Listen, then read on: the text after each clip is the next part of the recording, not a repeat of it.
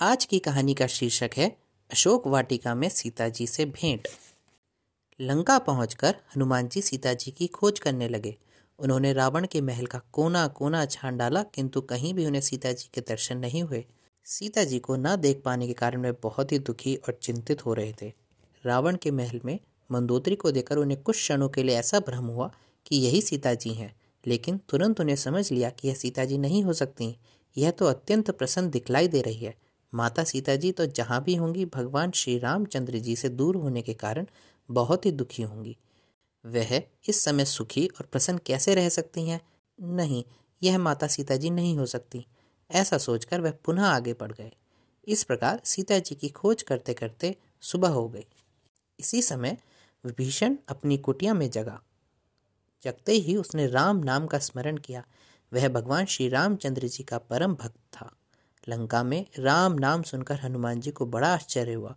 उन्होंने सोचा, राक्षसों की इस नगरी में ऐसा कौन भला आदमी है जो भगवान राम का नाम जप रहा है?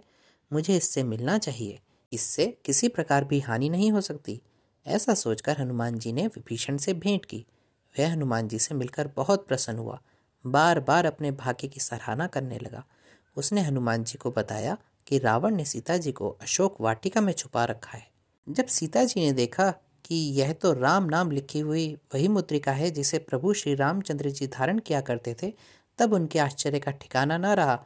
वह सोचने लगी, श्री रघुनाथ जी तो सर्वथा अजय हैं। उन्हें देव, असुर, दानव, मनुष्य कोई भी जीत नहीं सकता। माया के द्वारा ऐसी अंगूठी का निर्माण बिल्कुल असंभव है। इसी समय सीता जी को सांत्वना देने के लिए हनुमान जी मधुर वाणी में श्री रामचंद्र जी के गुणों का वर्णन करने लगे। आदि से अंत तक रघुनाथ जी की संपूर्ण कथा सुनाई। हनुमान जी तुरंत अशोक वाटिका की ओर चल पड़े। अशोक वाटिका में पहुंचकर अशोक के एक वृक्ष पर पत्तों के बीच छिपकर वे बैठ गए। उन्होंने देखा कि माता सीता जी का सारा शरीर सूख कर कांटा हो गया है। सिर के बाल जटाओं की तरह गूंद कर एक ही चोटी बन गई है।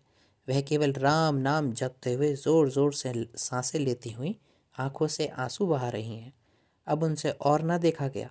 उन्होंने धीरे से भगवान श्री रामचंद्र जी द्वारा पहचानने के लिए दी गई मुद्रिका सीता जी की गोद में गिरा दी।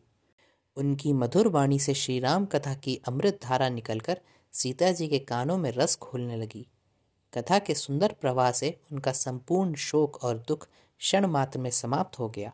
सीता जी बोली कि जिसके द्वारा सुनाई कथा ने मेरा सारा शोक हर लिया है, हे भाई, वह प्रकट क्यों नहीं होता?